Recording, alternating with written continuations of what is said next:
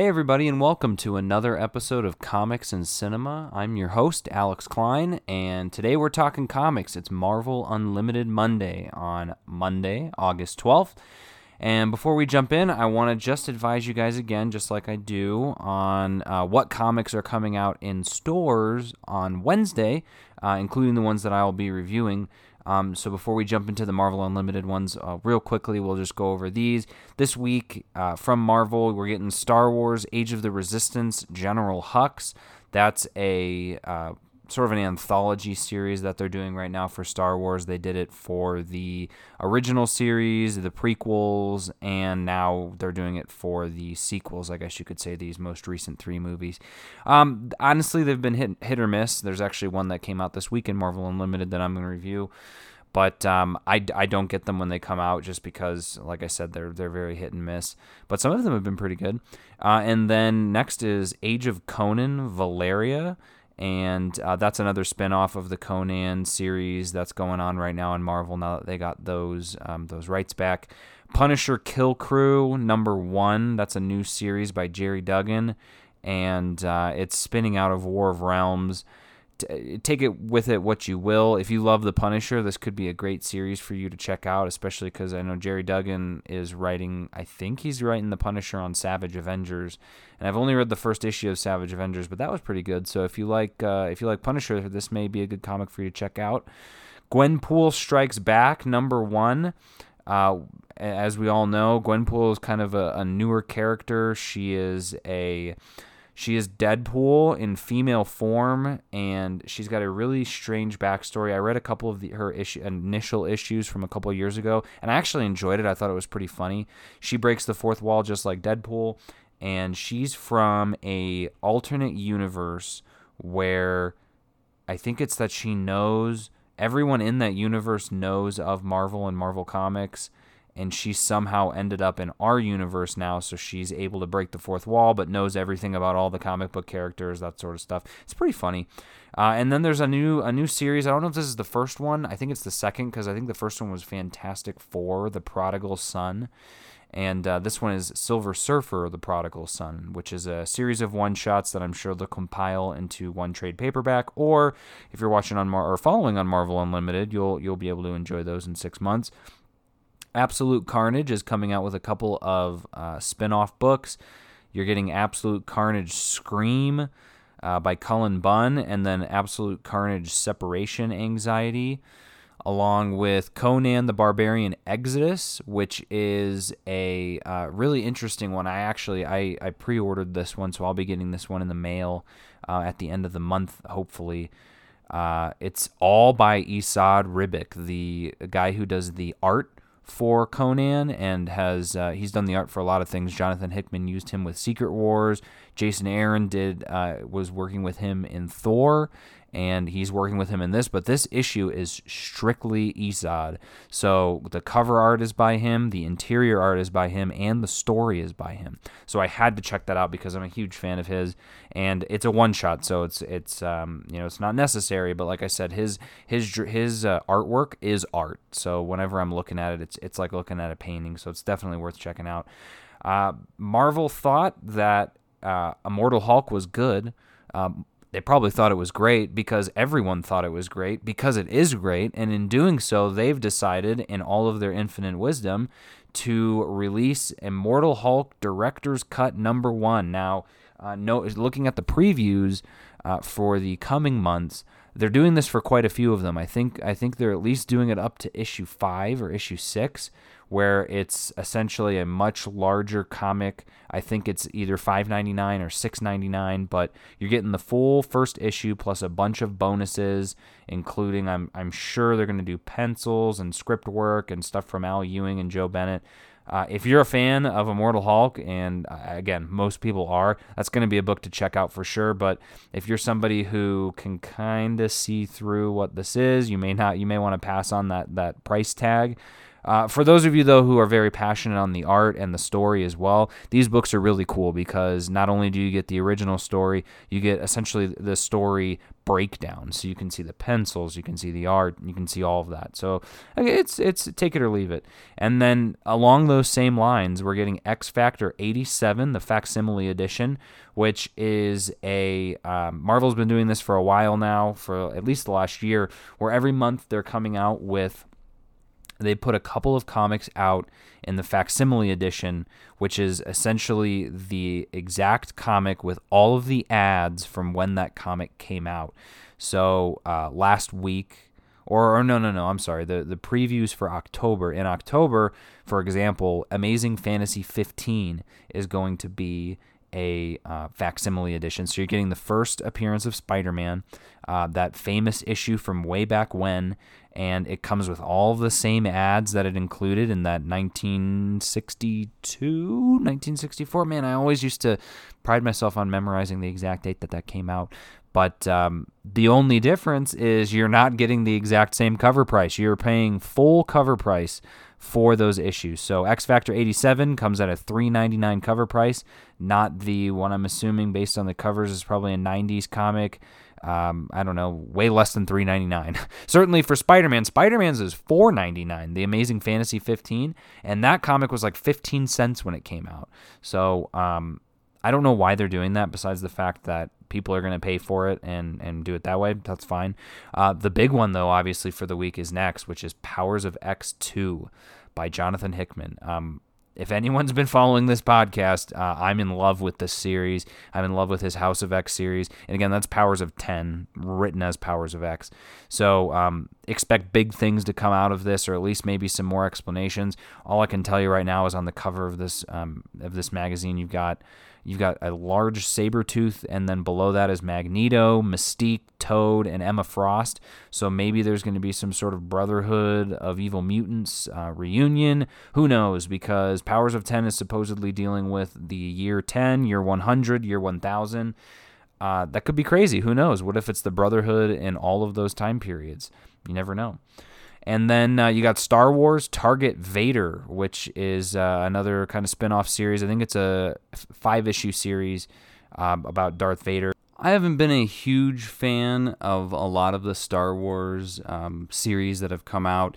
And I, I, love Star Wars, don't get me wrong, but um, I don't know. Like I said, a lot of them have been hit or miss. And uh, I don't know if I, any of you have noticed, but uh, the fire alarm or the smoke alarm in my house just went off, and I actually had to pause and um, do a little re-edit. But man, if I'd have just my my wife's cooking bacon, and if I had just waited maybe ten minutes, that alarm would have sounded right when I was talking about Powers of X, and I don't think there could have been anything more fitting than sounding the alarm for that that amazing series. Uh, forget about Target Vader. Uh, Wednesday is all about Powers of X, and uh, I know it. Apparently, my wife knows it. The bacon knows it, and the, the smoke alarm knows it. So um, that's a little bit of behind the scenes trivia for the for the comics and cinema podcast. Um, so now now you guys are aware of that first appearance of uh, the smoke alarm.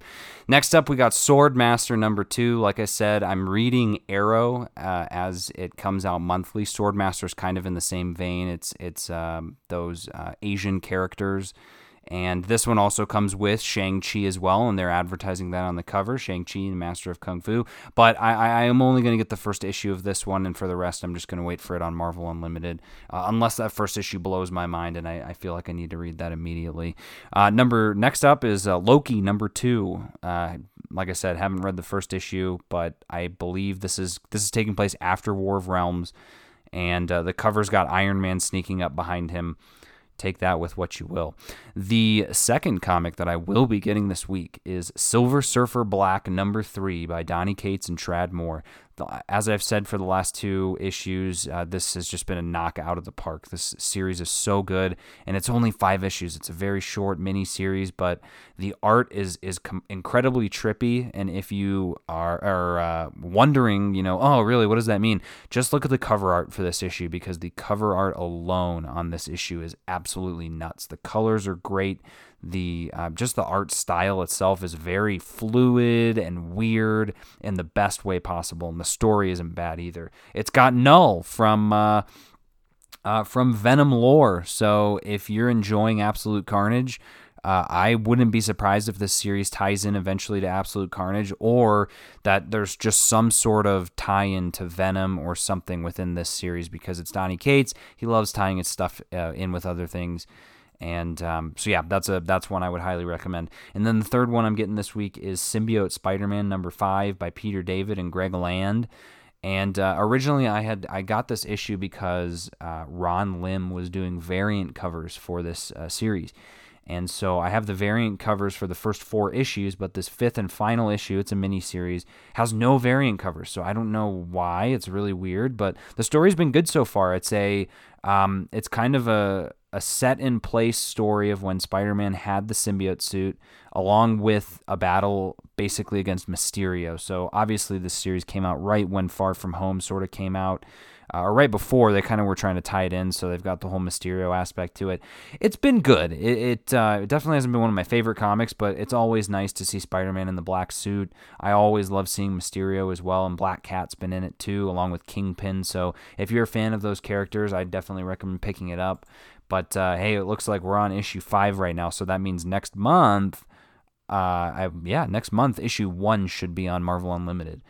Next up is Invaders Eight by uh, Chip Zdarsky. Uh, that's something else that I'm following on Marvel Unlimited, but the eighth issue is coming out this week, along with the eighth issue of Marvel Comics Presents.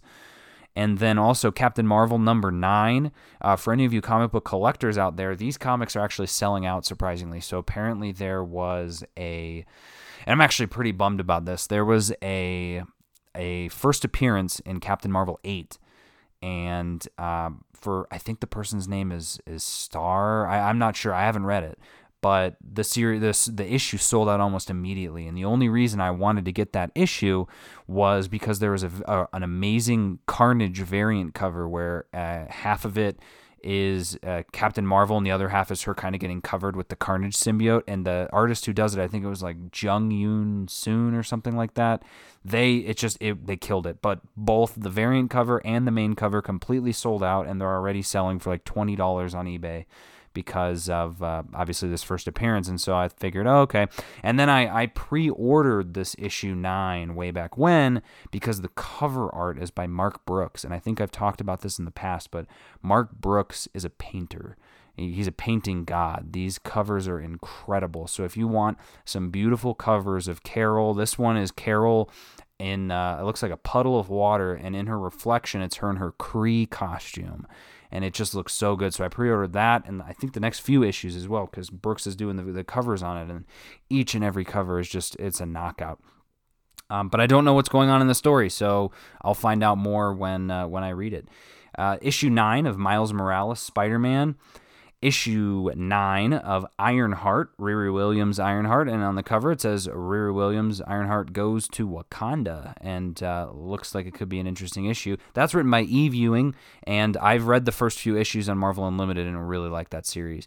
Uh, issue 10 of Friendly Neighborhood Spider-Man, another great series. Issue 13 of Fantastic Four. Issue 17 of Doctor Strange. Issue 17 of Venom.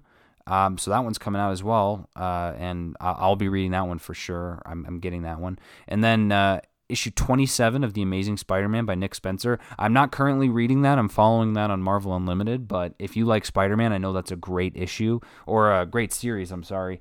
Uh, I've heard a lot of really good things about um, Nick Spencer, and I've I've read through everything on Marvel Unlimited. Plus, I got the Hunted storyline, and uh, I've liked all of it. And then Star Wars Doctor Aphra number th- issue 35 i'm kind of surprised it's gotten so far uh, in my opinion the quality dipped after uh, Kieron, I think it was kieron Gillen who started writing it, and, and, when I was reading it midway through, it was Si Spurrier, and I just, I don't know, I, I fell off of it, but uh, it was a good series. I like her as a character. I wouldn't mind seeing a movie about her. And then The Unbeatable Squirrel Girl, number 47. We're getting close to the ending of that series. I think it ends on issue 50. But those are all of the comics that are coming out on Wednesday, and um, you know, and let me know too, because uh, I try to keep these podcasts as concise as possible, and obviously I can I can talk for a while. Do you guys want me to uh, explain the comics that are coming out on Wednesday in the Monday the Monday podcast, or would you rather me explain them on the Wednesday podcast? Let me know. Uh, whatever way you would like to let me know, and I can I can obviously make a correction on that end. So now we're gonna move into Marvel Unlimited. So these are the series and issues that uh, have come out on Marvel Unlimited today. I am reviewing and have read almost all of them. So I'm going to start with the ones that I didn't review. And uh, just so you know that they're out there, they're on there to be checked out. Uh, first one, Wolverine, Wolverine: The Long Night adaptation number two. That's based off of the podcast of uh, Wolverine: The Long Night that was on Stitcher. Uh, it's on podcast now, the Apple Podcast. So I honestly would recommend checking out the podcast version. I read the first, and I, I, I briefly skimmed through this one as well. It's shot for shot and line for line the podcast version. The only difference is in most situations your mind is going to make up a better story of what every what what's going on than what it could be drawn and in this case that's that's what happened so it's not a bad issue by any means it's just that if you're looking to save a little bit of money you could listen to the podcast instead of reading it um, but they're there. They're on marvel unlimited. They're free. So you want to check it out. That's great. It's essentially a story about wolverine in um, a small town in alaska and these two uh, agents are investigating some grisly murders that took place in, in the area, and they think it's Wolverine, and, and it, it goes a lot deeper than that. It was a really good story, and uh, like I said, I recommend checking it out. Killmonger number four is on Marvel Unlimited. I didn't start reading that series. I think I read the first issue, and I, I wasn't too big a fan of the art, so I, I stopped reading on that one. As Guardians of the Galaxy issue six. Uh, same thing. It was just uh, you know the, again. There's a lot of comics to read on Marvel Unlimited every week, so there's certain ones that I I just I, I won't follow. Along with Deadpool number nine and Star Wars issue 61 but the rest of them I read, and we're going to go in alphabetical order. So the first story that I read was Age of X Man, The Marvelous X Men, issue number one. Like I said last week, they had the one shot kind of introducing the new status quo uh, that uh, X Man had created. And uh, they start with this here everyone's a mutant, special, powerful, individual, no more strife, oppression, or dependence. The age of X Man, a dream made real, a dream that must be protected at any cost. And so the X Men team in this series, and before we start, writers are Zac Thompson and Lonnie Nadler, with artist Marco uh, Failla, and color artist Matt Milla and letterer who else but VC's Joe Caramagna?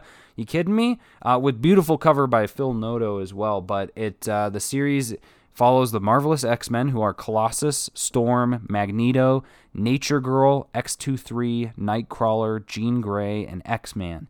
And uh, it's a really interesting story because obviously they're in this world where uh, everyone's a mutant and it pairs really well with Uncanny X Men 11 that's out this week as well, just because they're two sides of the same coin essentially. We're dealing with a world without X Men and then the world where all the X Men ended up going to.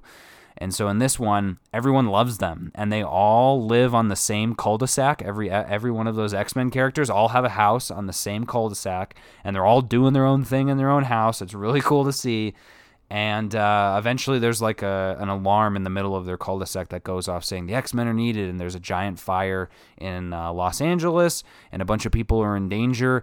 But you learn a little bit more about the world. So you find out again everyone's a mutant but no one is together. Everyone is an individual. So they keep pushing this individuality this autonomy because bonding with others can be dangerous. And i'm sure we're going to find out in depth more why because they even bust into this uh, or or the uh, the building that's burning down on one of the floors is a mutant pod facility where they're growing mutants. So who knows if that maybe ties into uh, Jonathan Hickman's run? Possible. We will see. But uh, obviously, the X Men save the day. But it, the, what's more important about it is it's setting up this really interesting dynamic between the X Men because X23 starts remembering some things from her past and is like, what's going on? And X Man tries to explain to her, like, um, he basically explains to her what what it is. He tells her the truth, and he's like, "I'm not gonna fix that. Like this is the reason why we're here." Yada yada yada. It um, it's just really interesting to see that he's got that much power that he's able to alter the entire uh, fabric of existence, and people don't really question it. But even when people question it, he's able to talk them out of it. And um, so yeah, I would recommend reading this one. It was good. Again, these are these are free issues. So anything X Men, I am eating up right now. And it's funny, Hickman's run currently is making me appreciate both these uh, these miniseries of Age and uh, Matthew Rosenberg's Uncanny X Men that I'm following right now, which, as we'll get to towards the end, since it starts with a U, but suffice to say, I loved that issue as well. So yeah, this is a great Great series. Highly recommend jumping in on it. It's the first issue. Next up is Avengers issue number 14 by J- uh, Jason Aaron and David Marquez on arts, and color artist Justin Ponsor and Erick Arciniega, along with lettering by, uh, do I even need to say it? VC's Cory Petit. Um, and then the cover is also by David Marquez and Justin Ponsor with a quick, very quick rest in peace to Justin Ponsor, a great guy. I actually got to meet him at the Denver Comic Con a couple years ago. He signed a copy of my Invincible Iron Man number one, and um, he was just super cool. He, I, when I, I got to talk with him for um, some some time, we we had chit chatted about comics and. He just he was a really cool guy, and uh, I started. So after that, I started following him, him on Twitter and he uh, had started sharing some stuff about his brain cancer. He had brain cancer, and and uh, I think he'd had a couple treatments here and there that had helped. And then one day, I just saw a post on Twitter that he had passed away, and it was heartbreaking because. Um, not just for him being, you know, a fellow human, uh, but also because his his work has just been phenomenal. His the any time any book you can tell he's the one doing the colors because his colors are so vibrant and um, they just stand out so well. He did.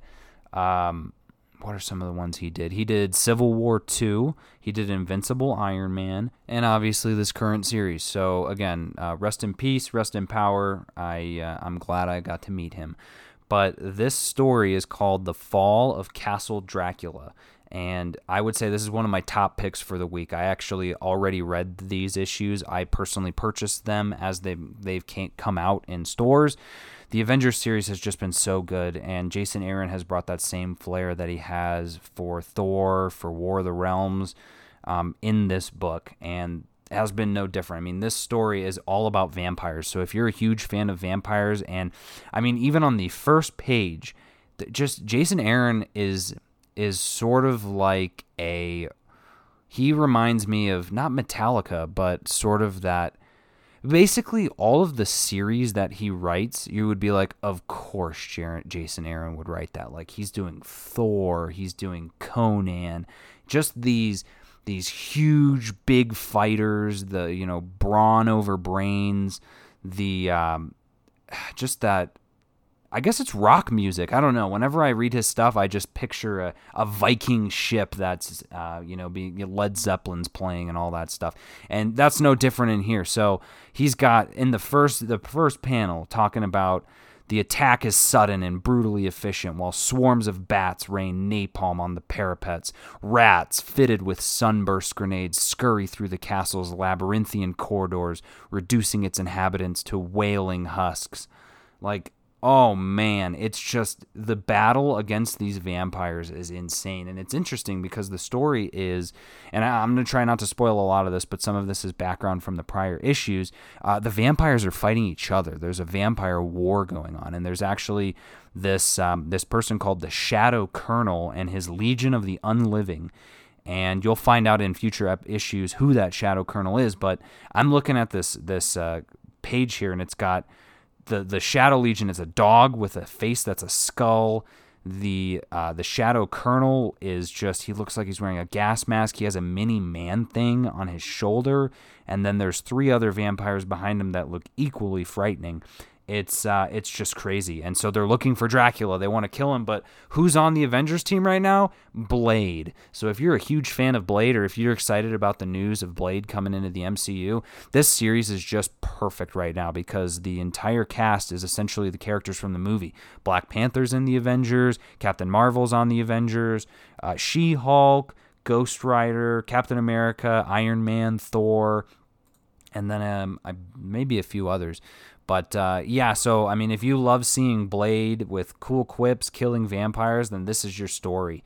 And uh, you also get to see Black Panther and Iron Man destroying vampires together, along with Thor and Captain America. And what I want to point out in this issue this issue has one of my favorite bits about Captain America in it. So if you're a fan of Captain America, check this issue out 100%. And I will not spoil the uh, the context of this, but I just I have to say it. Uh, yeah, and uh, again, so I won't say the the context, but Captain America is busting out of a church, and he says, "You fellows came looking for a free meal." And I'm all for feeding those in need, but those good people aren't on the menu. I am. So come take a bite if you've got the stomach for it. And he's standing outside of this church holding a cross and his shield. But while that's going on, Jason Aaron's writing a little bit about it and he's saying Steve Rogers can't remember the last time that he was inside a church. It was probably a funeral for an old army buddy or one of those superhero weddings that always end in a big fight. Either way, he most likely left early. It's not that Steve Rogers doesn't care for church. Some men are just too busy standing to ever stop and kneel. Mic drop. Holy cow. It just, oh, like I said, Jason Aaron just has a way with words and a way of making these scenes seem so hard rock. Like, oh, it just kills it. And then you get some good bits with Ghost Rider and She Hulk. And uh, and then eventually, again, the whole point of this is they're trying to stop this whole fight but at the same time, this this Shadow Colonel is looking for Dracula to try and kill Dracula. And what's interesting is Ghost Rider factors heavily into this series because of his demon leanings, and that gets explored in here along with future episodes. You also get a little cameo from the Winter Guard, uh, in Russia, which is coming out in the new Black Widow movie. So if you want to check out some of that too. And also, there is a surprise, incredibly brilliant cameo on the last page of this, which I absolutely will not reveal because it is totally worth it. But suffice to say, when you see it, you're going to go, oh my God, that son of a gun. Um, so that's Avengers 14. And like I said, check it out, read it. Probably one of my faves of the week. Next up is Champions, issue number two by Jim Zub and Steven Cummings, with color art by Marcio Menyz and letters. Who, who, it's Clayton Cowles, guys. Come on, keep up. Uh, VC's Clayton Cowles. And uh, this this issue is interesting Again, we're only two issues in, but uh, essentially the story at this point is the champions are being champions. That's the team of younger superheroes. You've got Miles Morales, Viv Vision, Miss Marvel, Brawn, which is the Amadeus Cho Hulk, Nova, but he doesn't have his powers anymore, and uh, there's a couple of there's a ton actually. There's a lot of people in here you know off and on but right now i think those are the ones who are dealing with it. But essentially in issue one you find out that mephisto something is going on with uh, spider-man and brawn and Mephisto's in on it. In this issue, we find out what that is. And during the issue, they're fighting Zzzax, which I've never seen Zzzax in the comics. I know he's been in them, but I've never read any of them, so it was nice to see him. Uh, my brother and I used to laugh all the time at Zzzax when we were younger because the name was just so crazy. But uh, it was a good issue, and I'm really trying to figure out. Look, you at the end of this first issue, you see that Mephisto's there. It's very clear that somebody made a deal with the devil and in this issue, we find out, yep, they did make a deal with the devil. But the question that I have now is, what's the cost? Because Mephisto's saying, no, no, no, there's there's uh, there's no strings attached on this one, and I just I don't believe, I don't buy it, and I don't I don't think they buy it. I certainly don't buy it. So we'll see what happens in this one. Uh, I'm interested now. Uh, I wasn't as interested off the first issue, but now I'm kind of interested. I want to see what what happens with this. Daredevil, Daredevil issue number one. I wish it was Daredevil, uh, two issues instead of one. That would be great. Written by Chip Zdarsky and art by Marco Checchetto, and uh, color by Sunny Gho, along with guys. I already told you his name. It's VC's Clayton Cowles.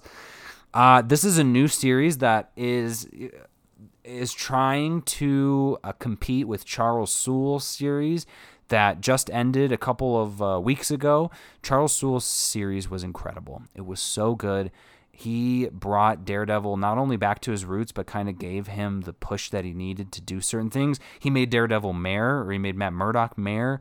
He gave Daredevil some great action scenes. The art was incredible. It was just it, it, a tough uh, a tough bar to get across for the next people. But I think it's possible that Chip's going to be able to do it because this story is really interesting. Uh, we find out that essentially uh, he's getting he's gotten better. And I'll, I'll, say this too: if you're a fan of the Daredevil TV show, this is going to be a good jumping on point because they deal a little bit with when he was younger, dealing with the priest and his dad, but then um, also current day and uh, Daredevil, the police are kind of after Daredevil because it's still Mayor Fisk, Wilson Fisk. The Kingpin is mayor of New York, and he has it out for superheroes right now. So um, Matt Murdock has to kind of operate in the shadows. But what happens towards the end and not necessarily a spoiler just because you know you knew it was going to happen sometime but basically he fights some people and gets away just before the police come but now they're after him. And they're after him for specifically something that happened to those people. I'm sure you can guess what it is but uh, you'll get to that final page in the comic because it's really good. Marco checchetto and i hope i'm pronouncing his name right because his art is some of my favorite. He's one of my favorite artists right now. He's one of the young guns at marvel and for good reason. He Reminds me a lot of Steve McNiven, but almost a grittier Steve McNiven in a good way. Uh, I would 100% recommend this issue to read. Uh, then we've got one that may not need to be recommended so highly, and that is one of the Marvel 80th anniversary issues. This one being Gunhawks. Last week we read the issue of um, Strange was a Strange Worlds and or a Journey into Unknown Worlds, and that issue was actually not bad. This one not so much. So the writers were David and Maria Lapham. So um, I guess maybe a couple. I have no idea who they are or what work they've done. The art is Luca Pizzari with color art by uh, Neeraj Menon and Rachelle Rosenberg. Oh, but you know what? VC's Travis Lanham, I think he filled it out nice. The, the lettering looks great. But um, the issue is just a, it's literally a one shot, one off issue about a cowboy who comes back into town and there's some bad guys chasing after him and he has to fight them off. That's that's literally it. So even though it's on Marvel Unlimited, if you value your time, I wouldn't bother reading it just because after I finished reading it, I didn't nothing changed N- inside me nothing changed i was like oh okay i just read a cool cowboy story and it was i mean it was interesting it's not often that you get to see that much shooting with guns like old-timey cowboy guns but besides that it like i said it you could skip it. That's fine.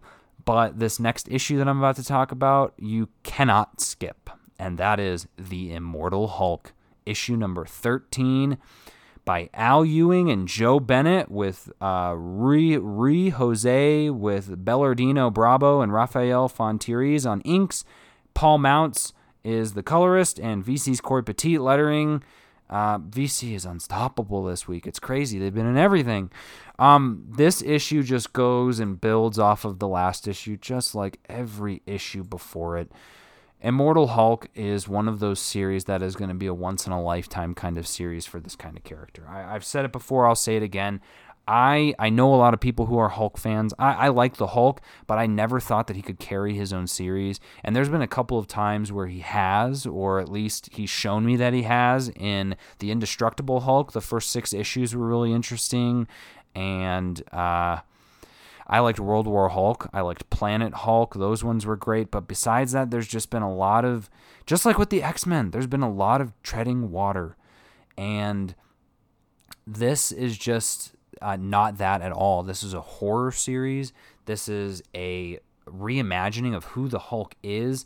And not only that, but Al Ewing puts in all of these weird, out there concepts about. I mean, every story starts with a cool quote, a creepy cool quote, and then there's always stuff talking about gods and monsters. And the art is so. Um, it's like Cronenberg. It's it's very body horror art, in a, in a great way. And so what's happening right now is Hulk is in hell, and his father is um, sort of the devil. I don't think we've actually. I, I, there's so much open to interpretation in this book, and they do it on purpose. But his father is there, and he's in this weird hell realm. Uh, he opened the green door, and that took him to the one below all, who is this giant monster and like I said, the devil's there. I'm honestly, I'm going to have to reread this series uh, once it's done to probably get the full scope because a lot of times I'm like, whoa, like maybe that went a little bit over my head, more so than Hickman, surprisingly, just because the con it's like because I want to know more. It's like, okay, so is his dad the devil? There's a shot in here where it shows him as the devil like it shows a, a, half of his face his father's face and then half of like a devil face and it's like oh so does that mean he's the devil but crusher creel the absorbing man is in this and has a great a great um, shining moment along with puck and uh, this reporter who's been following the hulk around trying to write this story it's just it's it's mind bending. It's it's sort of like Silver Surfer Black in that the art is really mind bending, but it's not as um, this art is more concrete than Tradd Moore's art. It's just that the way the thing I'm looking at a page right now and there's like 17 different monsters fighting the Hulk and they all just have like multiple arms and gaping mouths and giant eyes and weird arms. It's just oh, it's crazy. Check it out this is a highly recommended series. I, I think anyone you talk to is going to recommend this series. So I would I would recommend it as well. Check it out, read it, love it, just like me. Next up is issue number one of Old Man Quill. This is a spin off of a spin off that's from Old Man Logan and then went to Old Man Hawkeye, and now we're in Old Man Quill. Written by Ethan Sacks, art by Robert Gill, colors by Andres Mossa, and uh, who else but Joe Caramagna doing the lettering. And um, just like those other series, it takes place in the future. Peter Quill is now the Emperor of Spartax, and what I found interesting was he has two kids named Jason and Meredith, which is cool in honor of his father and his mother. But um, I'm not going to spoil what happens at the end of this issue. Suffice to say, what happens in the issue is the Church of the Universal Church of Truth is is rearing its head, and so that's kind of uh, supposedly going to be the the main bad guy. I, sp- I suppose you could say in the future makes sense. But what happens is Star Lord says, "Okay, we're going to take our forces and take the fight to them." And just get them before they can get us, essentially. Sounds like a plan, just like Iron Man did in Infinity War. And so he flies there, flies to their big ship, gets on, there's fighting, and then he meets the main person, and they're like, oh, okay, yeah, we were expecting you. And he's like, "What?" And she's like, "Yeah, that's because." he's like, "They're." He's like, "Where's your god?" Because you know they all worship a god, and they don't show who that is. But he's, she's like, "Oh, the god's not here right now. Um, he's busy completely destroying your planet while you guys are here." And it's like, "Oh, what?" And so the next scene is Star Lord flying back to his planet, and there's this giant mark of the Universal Church of Truth in the planet. It's the uh, it's the cross with the circle on top. It looks like an ankh. But um, so yeah, essentially he cost his entire planet, and and they all died. Everybody died, and then it just fast forwards to the future, and the Guardians arrive to get him out of his funk, and they're all old too. And uh, like I said, I won't reveal what happens at the end, but it looks like it's going to be a very interesting series. I really liked Old Man Hawkeye, and I loved Old Man Logan, and I'm hoping this one won't be any different. The first issue has not disappointed. Next is Star Wars Age of the Republic Anakin Skywalker. As many of you may not know, and I am going to risk losing the thousands of subscribers that I already have, uh, my favorite Star Wars movies are the prequels and uh, that is a issue for another time. Like I said, in the future, before Episode Nine comes out, I am going to be rewatching all of the Star Wars movies. Some of them I haven't seen in a very long time, so I'm going to have a definitive list of which ones I like more than others, that sort of thing. But as it stands, the prequels are my favorite, and I think that's because that's what I grew up with. Obviously, when I was younger, I was exposed to the original Star Wars as well. But when you're a kid, how much cooler is it to see Darth Maul than it is to see a little puppet Yoda? And with that said, how much cooler is it to see Yoda fighting Count Dooku than it is to see a little puppet Yoda sipping from his soup in his bed?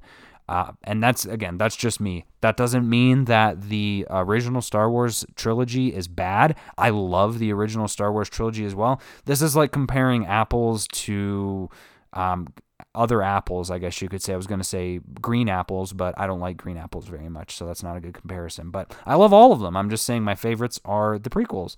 And so I was really excited for this series of uh, the one shots. Like I said, the newest ones are coming out on Wednesday, but the prequels are now hitting uh, Marvel Unlimited.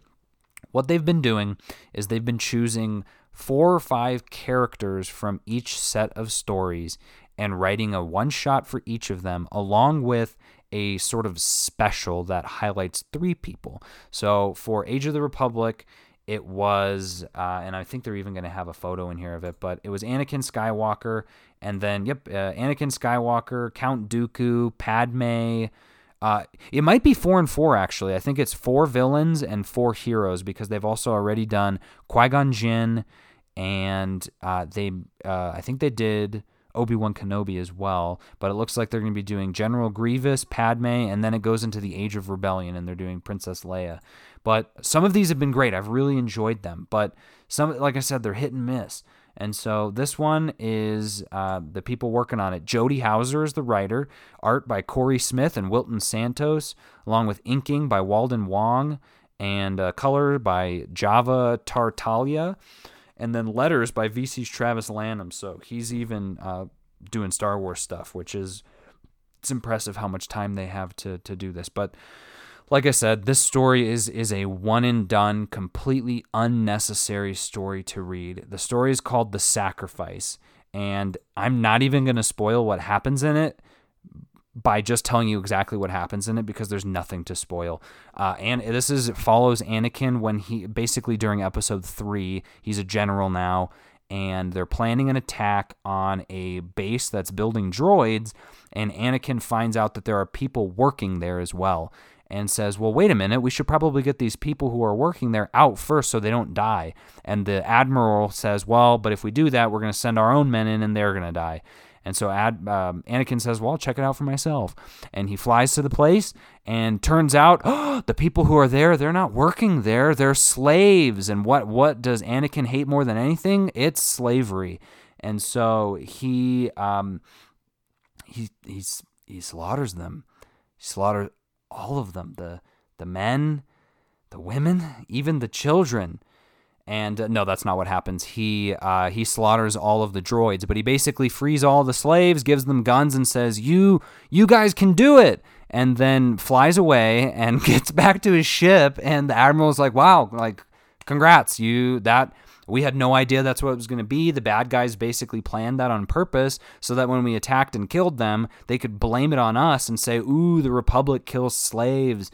And um, and they're like, oh well, do you think this is going to get more people to recruit for us? It's like, dude, does it really even matter? Um, Order sixty six is about to come out, and uh, we know that nothing comes after that. So it it uh, it was. I like I said, I don't. It's not even necessary to read. Some of them are good, but this one, this one, you can 100% skip. Uh, next up, Tony Stark, Iron Man, issue number eight. Uh, this is a part three of Stark Realities, and this is another one where um, I'm kind of I'm I'm still on the fence with this series. Dan Slott is writing it, and I love Dan Slott. He did great on Spider Man, and uh, he's been doing pretty well on Fantastic Four as well. Art by Valerio Schiti and uh, color artist Edgar Delgado. I will say this as well. I hope I pronounced Valero, Valar, Valerio's name properly because the art is anything but Schiti. It's uh, it's great. The art was great at least, and letters by VC's Joe Caramagna as well. But the story is about Iron Man creating this VR technology where anyone can wear it. It's like a half of the it's the faceplate of the Iron Man mask, and when you put it on, you're in a VR. And uh, things didn't go well when the launch happened, so they launched the game and uh, this controller is now controlling the game and it's basically what's happening in the game they're doing in real life. So they're having to stop. Iron Man has to stop all these people all over the world who are playing this game. Otherwise, things are going to happen. It's crazy. And I wish I could have just read you what it says in the beginning. It's got a recap of what happens and what has happened. But I just, I, I kind of skimmed through the last issue and I tried reading this issue too. But it's just, I don't know. I'm not. I, I am more of a fan of the MCU Iron Man than I am of the comic book Iron Man. And that's because I thought Iron Man was a really interesting character before the movies. And it seems like ever since the movies, they've tried to base his character more on the Robert Downey Jr. Tony Stark than they have on the uh, Tony Stark that was already happening in the comics. They've just made him a lot more quippy, a lot uh, they, essentially Robert Downey Jr. And it's I don't know, like I said, it's just been kind of hit or miss with me. And they've been doing some weird things with his world back in the day. They or you know a year or so ago, Tony found out that he was adopted, and that was really interesting. But now they've kind of put that on the wayside for this this whole uh, game, and the ending of this issue is kind of weird as well. Uh, Tony's mom gets involved, and there's just some weird reveals. Like I said, I don't know where it's going, and I'm sure there's a couple more issues to explain. But right now, I am officially on the Iron Man fence. Um, next up is Uncanny X Men, issue number 11 by Ra- Matthew Rosenberg and art by Salvador Larroca with color art by uh, Rachelle Rosenberg as well. That has to be Matthew, Matthew Rosenberg's um, significant other, I, have got to think. And then there's also two other stories in here one called Wolverine Returns uh, with art by John McCrea and color art by Mike Spencer. And then the last Blindfold story with art by Juanan Ramirez and color art by Rachelle Rosenberg as well. And can you guys guess who did the lettering? Um, it wasn't Clayton Cowles, it was VC's Joe Caramagna. But, or Caramagna, is it Caramagna? Caramagna. But this is the newest issue in this Uncanny X Men run, and I can't recommend this run highly enough. Uh, I did. I purchased the first issue when it came out, and I've been reading it since on Marvel Unlimited. And it the the first ten issues are one story, and it it's just essentially a nonstop giant fight between the X Men and X Man, which leads into, like I said, the Age of X Men series is. But what happens is X Man takes all of the mutants away; they're all gone. And so this is just this this story is called "This Is Forever." and it takes place assumedly right after the X-Men annual that came out last week or maybe two yeah no two weeks ago x-men annual came out and that explained how cyclops came back from the dead and it was really cool after reading this issue i, I want to say that this is my pick of the week. This is the comic that i would recommend reading first or the only comic if you're going to read it would be this comic because it's a 72 page story uh, with ads. It's 64 pages total. But it it's just like I said before, reading Hickman's stuff right now makes you appreciate this story so much more because you can tell that Matthew Rosenberg had this idea of what can I write about the X-Men knowing that none of it is going to like basically none of it is going to matter at the end of the day because Hickman's doing this. So I can write whatever I want. And Marvel was like, "Yeah, if this is what you want to do, do it." And that's what he's done. So he's, you know, characters have died, he's made all the X-Men disappear, he's bringing certain characters back, and we all know that it's just going to lead to this endpoint in issue 22 right before House of X. And so there's just a lot of interesting things. So in my opinion, if you're bored right now, read the Extermination five issue miniseries. That goes over the Young X Men, the original five uh, Angel, Beast, Cyclops, Jean Grey, and Iceman. They all come back. Uh, Beast brings them back a long time, years ago. Beast brought them back into the present from the past to try and get them to see what's been going on, to try and change things. That was his idea of maybe if we change the past, we can change the future because every single issue is about how people hate the X Men and maybe if you guys learn from our mistakes, you can go back in the past. So, this extermination, which was like five years after that happened, this extermination five issue miniseries is about them going back.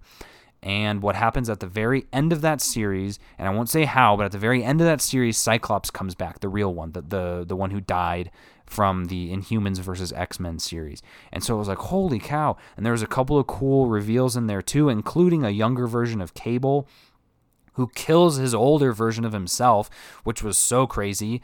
And that's when I was like, okay, this series, and if, if there's stuff like this where they're not afraid to take risks, I'm going to read those stories. So if you read that and then read the X Men annual, and you can read that X Men annual at X Men run through 10. So read Extermination 1 through 5, Uncanny X Men 1 through 10, and then the Uncanny X Men annual shows how Cyclops came back. And now this issue deals with Cyclops is back and he's back in this world. But here's the recap page in this story. After a pitched battle, the X Men were wiped out without a trace. They are presumed dead. That's it. That's absolutely it. So it's like, well, shoot, what are they going to talk about for this whole time?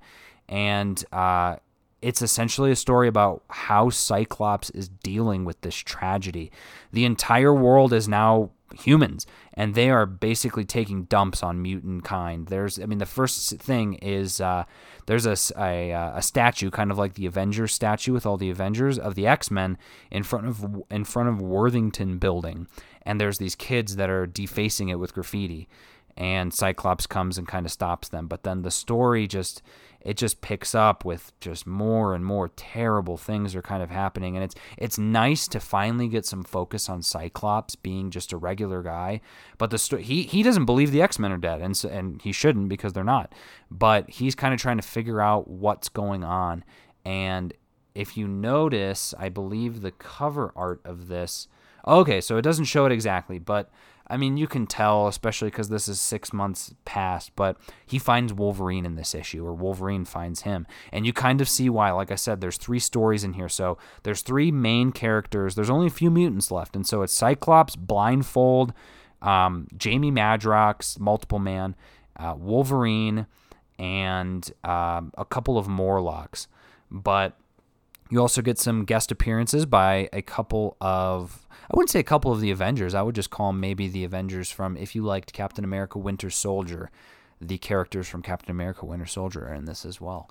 But uh, seeing him in this state is is so interesting to me again because of the new status quo we have with Jonathan Hickman. It's just making these stories so much more fun to read. So, like I said, that's my pick of the week because this whole Uncanny X Men run has just been a weird breath of fresh air. Not not the same type of fresh air that Hickman is breathing, but just this knowing that anything could happen in this series because it end we know that it ends and we know that it doesn't have anything to do with House of X.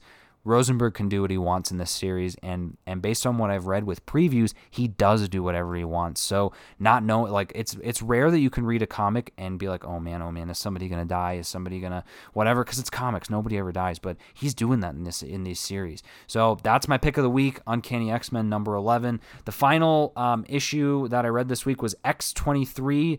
Uh, issue number nine, X Assassin Part 3. I love X23.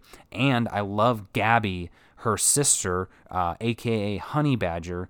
And so I've been trying to read this because I read Tom Taylor's series of X23 that was before this and loved it. He's the one that introduced Honey Badger. This one's written by Mariko Tamaki along with pencil, penciler Diego Olortegui and inkers Walden Wong, J.P. Mayer, and Scott Hanna colorist Chris O'Halloran, and VC's Cory Petit as the letterer. Uh, it was not really anything even happened in this issue. It was weird. I was kind of um, kind of unimpressed. Essentially, it says clone. Um, while investigating a string of seemingly connected murders, Laura and Gabby entrapped the killer that looks just like them and have brought it to Beast's lab to help understand its origin. Unbeknownst to them, Dr. Robert Chandler, a villain from their past, has returned to create this new line of killing machines called X Assassins. And you find that out in the prior issue that they're just, they used uh, X23's DNA, made these clones that are not the same as X23. They don't have a healing, this one doesn't have a healing factor and a couple of other things, but they're made to completely obey orders. And so it was like they're basically selling them to people as weapons. But this ser- this issue didn't really dive into that any further and then kind of just I guess sort of tapered off. Gabby is essentially trying to befriend this um, this robot um, X23, but even that it just I don't know, it the issue did not hit for me. So uh, I would say skip it. That would be my opinion on this one. And that is it for today. So that's Marvel Unlimited Monday here on Comics and Cinema. I am your host, Alex Klein, and I very much look forward to speaking with you all on Wednesday when we talk about Powers of 10 2 and all of the other great content that's coming out. Thanks so much for listening.